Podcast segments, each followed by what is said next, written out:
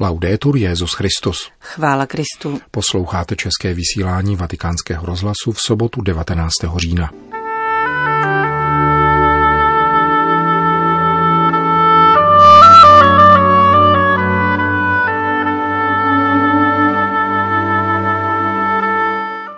otázkám diskutovaným na synodě pro Amazonii se vrátíme v rozhovoru s prefektem Kongregace pro nauku víry, kardinálem Ladariou. Dříve než budeme přemýšlet o nové formě služebného kněžství, věnujme pozornost všeobecnému kněžství, které plyne ze křtu, říká kardinál Christoph Schönborn. Itálie má nového blahoslaveného mučedníka, misionáře z Myanmaru otce Alfreda Cremonéziho. Dnešním pořadem provázejí Johana Brunková a Milan Glázer.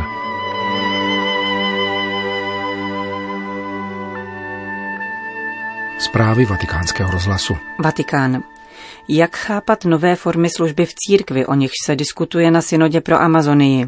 Kardinál Francisco Luis Ladaria Ferrer, prefekt Kongregace pro nauku víry, vysvětluje, že pro nesmírně rozlehlé amazonské oblasti, v nichž působí jen málo kněží, je nutné rozvinout nové formy služby podle toho, jak si to žádá situace.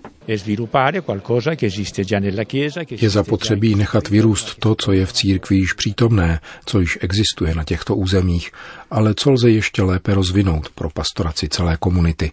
Například služba katecheze, o níž se výslovně mluvilo. Pak je tu lektorát a další laické služby.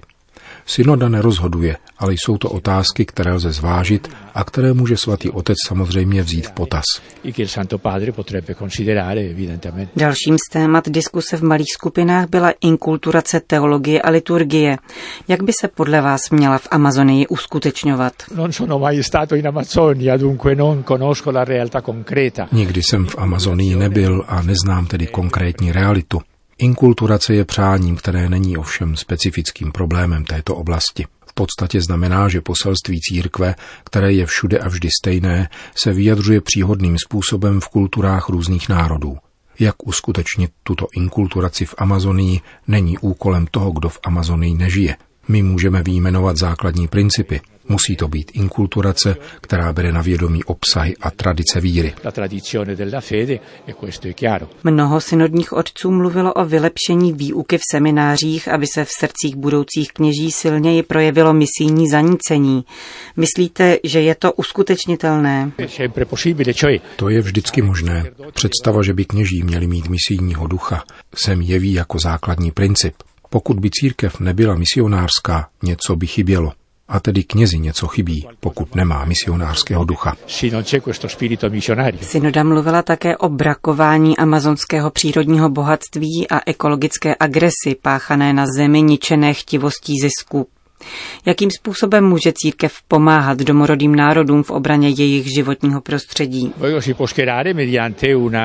Nepochybně skrze společný postup celé církve, vhodnými deklaracemi lokálních episkopátů, ale také prostřednictvím etických investic, které se vyhýbají podnikům zneužívajících toto území. E Mluvilo se také o vytvoření mezinárodního organismu na obranu domorodých obyvatel. Ano, avšak to jsou konkrétní rozhodnutí, která synoda učinit nemůže. Říká prefekt Kongregace pro nauku víry kardinál Francisco Luis Ladaria Ferrer. Dříve než budeme přemýšlet o nové formě služebného kněžství, věnujme pozornost božímu lidu, tedy všeobecnému kněžství, které plyne ze křtu říká v rozhovoru pro vatikánský rozhlas na závěr druhého týdne zasedání biskupské synody o Amazonii vídeňský kardinál Christoph Schönborn. Nejprve však hovořil o svých osobních pocitech. Poněvadž jsem Evropan a neznám Amazonii, tak především naslouchám. Během těchto dvou týdnů jsem slyšel mnohé. Bylo pro mne fascinující naslouchat životní realitě obyvatel tak rozsáhlého území, jakým je Amazonie. Co navrhujete církvi v Amazonii? Nemám návrhy. Přišel jsem naslouchat. Zajímají mne ovšem návrhy biskupů a účastníků synody pocházejících z Amazonie, protože oni znají tamnější pastorační situaci.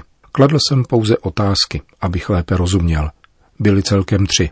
Zda je pravda, že přibližně 60% křesťanů tohoto regionu přešlo k letničním a co to znamená pro nás katolíky i pro nás pastýře katolické církve.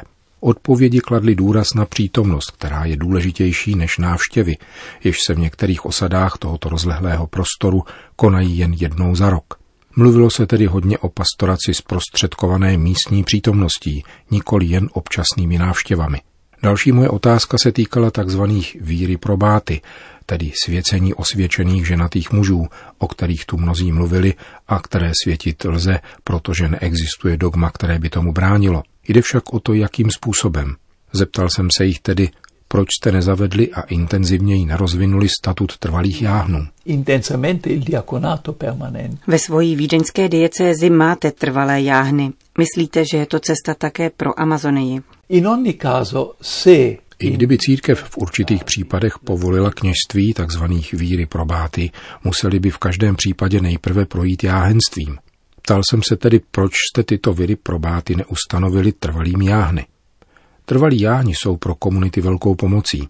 Nežli se tedy začne mluvit o kněžství tzv. víry probáty, je třeba vyzkoušet možnost stáleho diakonátu, kterou před 50 lety otevřel druhý vatikánský koncil – Jinou otázkou je, zda opravdu existuje možnost mít ženaté kněze.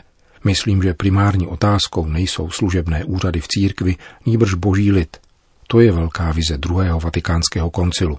Chovám obdiv ke všemu, co jsem slyšel o místních věřících, rodinách a ženách, zvláště ženách, jež pěstují život místních křesťanských komunit a třeba, že nejsou nositeli či nositelkami explicitní služby, pomáhají a slouží božímu lidu.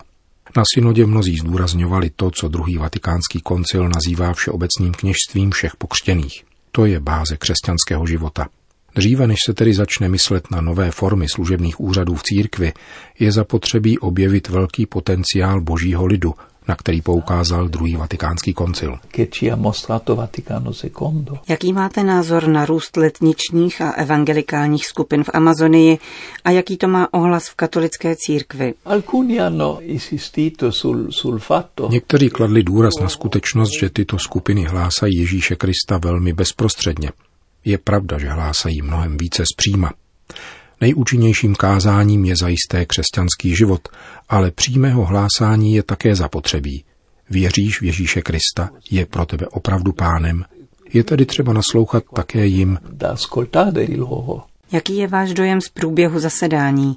Dochází podle vás k plodnému dialogu mezi církví a instancemi indiánského obyvatelstva? Ježíš vždycky věnoval pozornost maličkým, chudé vdově, malomocnému. Papež chtěl, abychom spatřili realitu Amazonie a zařídil to tak, aby všeobecná církev musela pohlédnout na tato indiánská etnika, na jejich život, jejich budoucnost a jejich víru. V tom spatřují papežovo nadání, kterém nedojímá. Říká kardinál Christoph Schönborn. Vatikán. Problém ohromných přírodních škod způsobených v Amazonii agrobiznisem je nepohodlným tématem z ekonomického i politického úhlu pohledu, ale ve jménu starosti o člověka církev musí vstupovat do obtížných sociálních otázek a nahlas o nich mluvit. Poukazuje na to arcibiskup bolivijského Santa Cruz a poznamenává, že západní média se snaží umenšit váhu ekologických témat diskutovaných na biskupské synodě a snižovat jejich význam nejen pro Amazonii, ale i pro budoucnost celé planety. Arcibiskup Sergio Alfredo Gualberti Calandrina který je jedním z členů komise zodpovídající za přípravu závěrečného dokumentu synody, zdůrazňuje, že papežská encyklika Laudato Si nadále zůstává velmi nepohodlným dokumentem. V tomto kontextu poukazuje mimo jiné na rozmáhající se problém nelegálního získávání země pro chov dobytka ve své zemi, proto se nelegálně mítí lesy a vyvolávají požáry.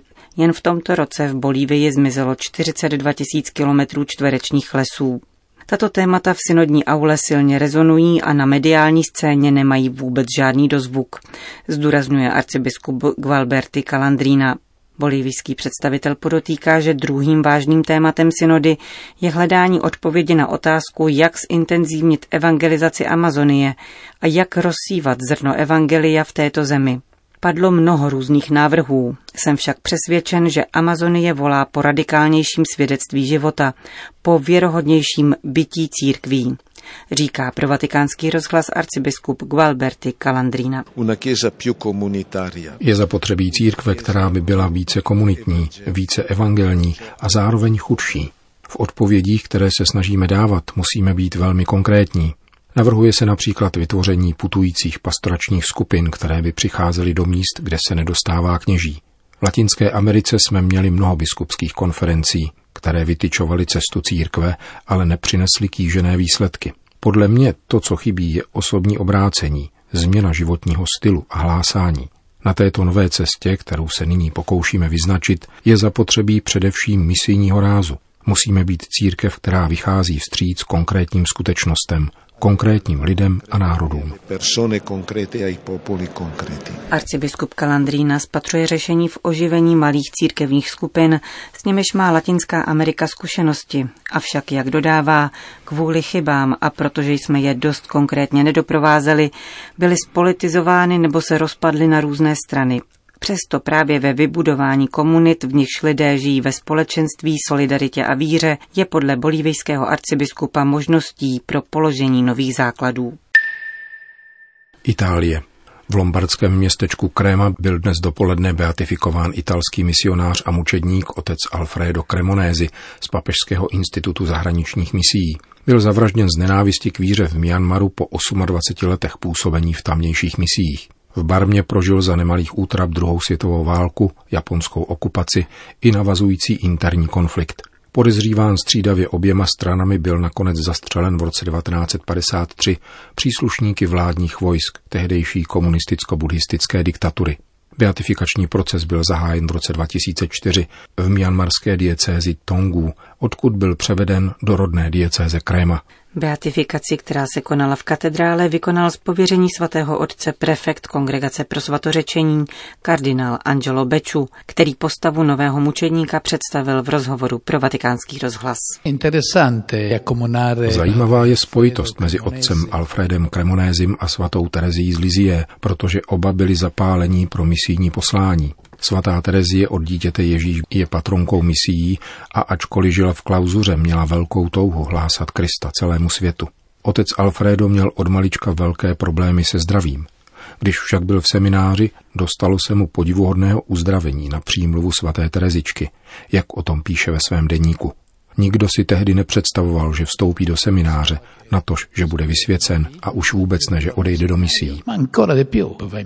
Když v roce 1925 otec Alfredo nastupoval na loď, aby se vydal do Barmy, loučil se s rodiči pozdravem Naschledanou v ráji. Co znamenal tento pozdrav?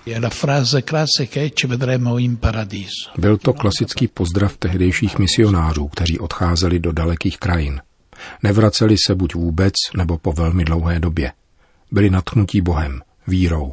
Odevzdali svůj život hlásání Evangelia.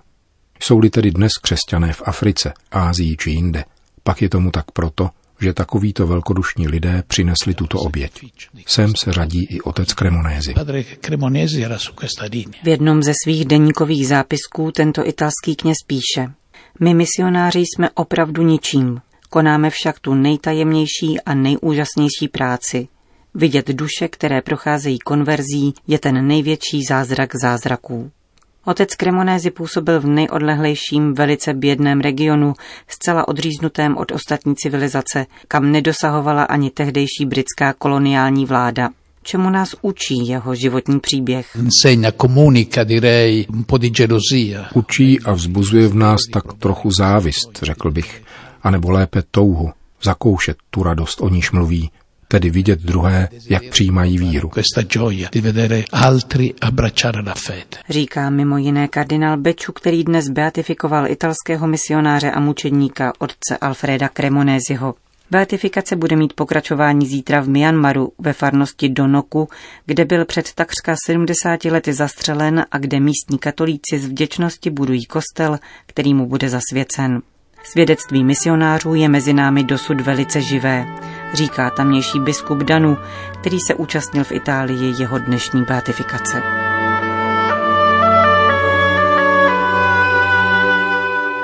Končíme české vysílání vatikánského rozhlasu. Chvála Kristu. Laudetur Jezus Christus.